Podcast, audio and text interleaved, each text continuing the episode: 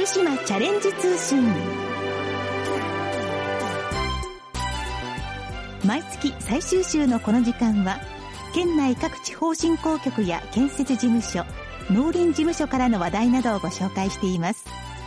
今月は福島県いわき建設事務所からの情報です。東日本大震災や令和元年東日本台風などによる災害からの復旧復興やこれからのいわきを伝えるパネル展が来月いわきララミューで開催されます。そこで今日は復興に向けて進むいわきの今について福島県いわき建設事務所技師の土屋正弘さんにお話を伺います。土屋さんよろしくお願いします。よろしくお願いします。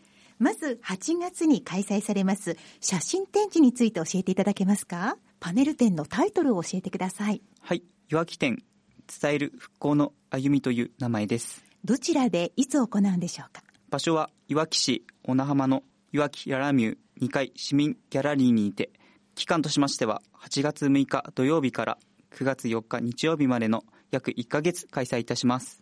どんなパネルが展示されますか？えー、パネルの内容としましては、主に東日本大震災に関する復旧・復興事業の完了や、令和元年に発生した東日本台風等による復旧状況を掲示いたします。具体的な内容としましては、沿岸部に整備した防災緑地です。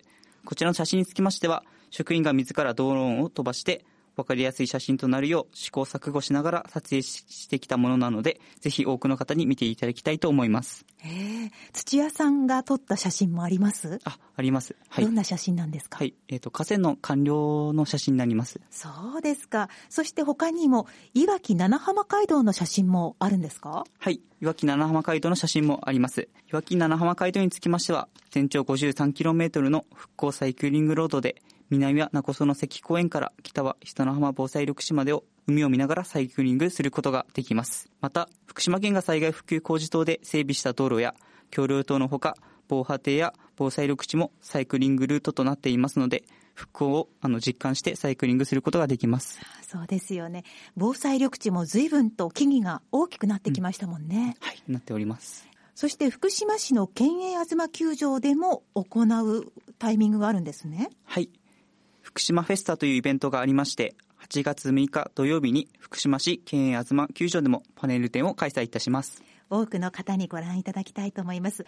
あの、令和元年2019年ですね、秋の東日本台風、これも大きな被害がありました。いわき建設事務所のエリアではどんな被害があったのか教えていただけますか？はい。まず、いわき市では最大24時間雨量が257ミリと観測史上最大となりました。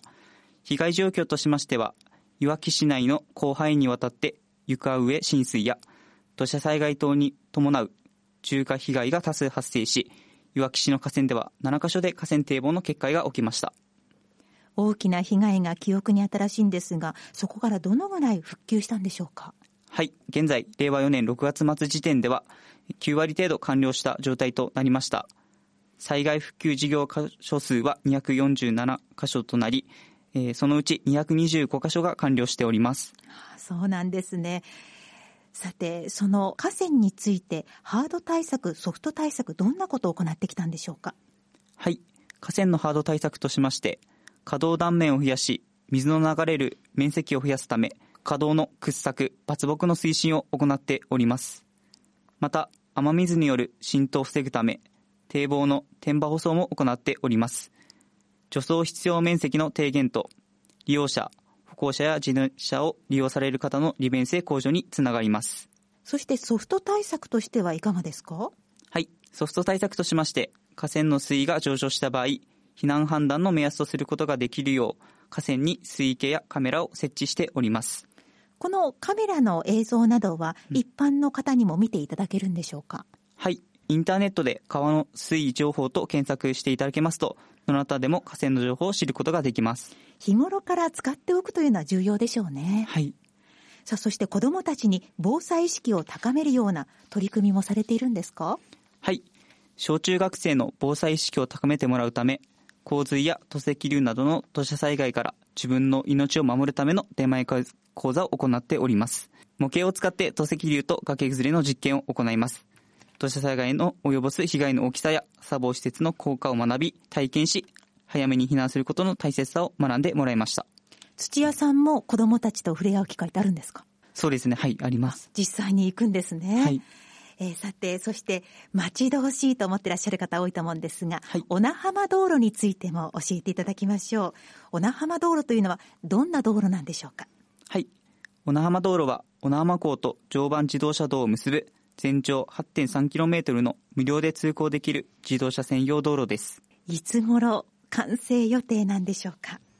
はい、えー、完成予定としましては、えー、2020年代初頭というふうになっております。もう少しですね。今どんな状況なんですか？はい、全体延長 8.3km を9地区に分け工事を進めており、現在は全地区で工事を進めております。つながりますとどんな便利さがあるんでしょう？まず観光面としてましては、広域ネットワークの強化を通じて、常磐自動車道からのアクアマリン福島やいわきララミューまでのアクセス改善により、県外からの誘客を支援することで、いわき地域の産業の振興を支援することができます。また、防災面では、東日本大震災時に緊急物資の授乳港として大きな役割を果たした小名浜港と、高速道路を直結させることで、大規模災害時の円滑な緊急輸送を確保することができます。常磐自動車道にインターチェンジを新設して、小名浜港と直結される予定なんですよね。はい、そうです。はい。整備の状況が知りたいという方はどのようにしたらいいですか？はい。整備の状況を知りたい方は、小名浜道路ということで検索していただけますと、一番上に小名浜道路という福島県のホームページが掲載されます。そこでは写真で整備の状況が確認でき、パンフレット等の確認もできますので、興味がある方は見ていただきたいと思います。小名浜道路で検索してみてください。それでは、え今日ご紹介しました内容についての問い合わせ先など教えてください。はい。福島県いわき建設事務所、えー、企画書坂になります。お電話番号が0246-246143になります。6143です。では、ぜひ土屋さんから皆さんに呼びかけをお願いします。はい。令和元年に発生した東日本台風からの復旧や、さらなる復興のために事務所一丸となって整備を進めております。パネル展では、そんないわき建設事務所が今までに整備を行ったものや、今後整備を進めるものを一部ではありますが紹介いたします。コロナ禍という厳しい状況でありますが、コロナ対策を万全にした上で、パネル展に足を運んでいただければと思います。パネル展は、いわき店伝える復興の歩み、いわき市小名浜のいわきララミュー2階市民ギャラリーで開催ということで、8月6日から9月4日までです。8月6日の土曜日は福島市の県営東球場でもパネル展が開催されます。いかがですか？土屋さん。まさにこのようにして現場に関われる仕事、そして災害や防災に直結するようなお仕事、やりがい感じてますか？はい、えっ、ー、と、すごくやりがいを、はい、感じております。えっ、ー、と、現場でよく行くときに、まあ、ありがとうとか感謝の言葉をいただくことが多いので、えっ、ー、と、その時にやりがいをすごく感じます。え今日は、いわき建設事務所の技師でいらっしゃいます、土屋正宏さんに伺いました。ありがとうございました。ありがとうございました。一つ。一つ。実現する。福島。ここで福島県県中地方振興局と県南地方振興局からのお知らせです。まずは県中地方振興局から宮古寺火祭り開催のお知らせです。来月8月6日土曜日に宮古寺火祭りが3年ぶりに開催されます。グリーンパーク宮古寺を会場としておよそ1万本の竹刀の柔らかな明かりが会場を彩ります。会場ではステージイベントや出店コーナーツリークライミング体験会も開催予定です。開催日時は8月6日土曜日正午から午後8時半まで。開催場所は田村市にあるグリーンパーク宮古寺となります。詳しいお問い合わせは田村市宮古寺行政局産業建設係内宮古寺火祭り実行委員会事務局。電話0247-75の3550までお願いします。次に県南地方振興局から第5回ツールド花輪2022開催のお知らせです。悠々ランド花輪をスタートして周回コース1周7.7キロのコースを走るツール・ド・花輪を開催します。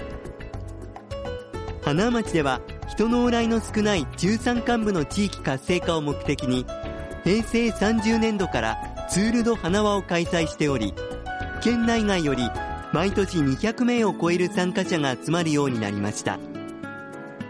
開催日は来月8月28日日曜日となります。参加料は参加カテゴリーによって4000円から6000円。参加定員は各カテゴリー70人。参加賞は地場産品詰め合わせを予定しています。申し込み方法はインターネットまたは花町サイクルツーリズム推進協議会へお電話でお申し込みください。申し込み締め切りは8月21日日曜日正午まで。なお定員に達し次第募集を終了します。詳しいお問い合わせは花町サイクルツーリズム推進協議会。電話0247-43-2112までお願いします。今日は復興に向けて進むいわきの今について福島県いわき建設事務所技師の土屋正宏さんにお話を伺いました。さて番組では感想をお寄せくださった方先着5名様にきびたんグッズをプレゼントします。ご希望の方ははがきまたはファックスでご応募ください。宛先です。はがきは郵便番号960-8655福島市ラジオ福島。ファックスは3451まで。福島チャレンジ通信の係までお寄せください。皆さんからたくさんのご応募をお待ちしております。次にきびたん公式ツイッターのお知らせです。きびたんの公式ツイッターでは県内外を飛び回っているきびたんが身の回りの出来事などを毎日のように写真と一緒にツイートしています。ご覧になる場合は県の公式ホームページきびたんの部屋からどうぞ。その他きびたんの部屋にはきびたん動画や公式グッズなどきびたんに関するホットな情報が満載です。またきびたんをパンフレットに使いたい商品のパッケージに使いたいなどきびたんのデザイン普及にご協力いただける場合は県庁広報課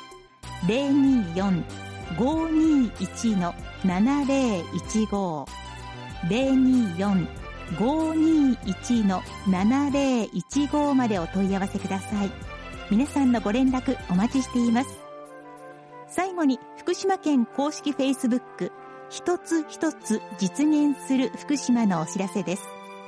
Facebook 一つ一つ実現する福島では食や観光にスポットを当てて福島県の良いところを写真とともに発信しています。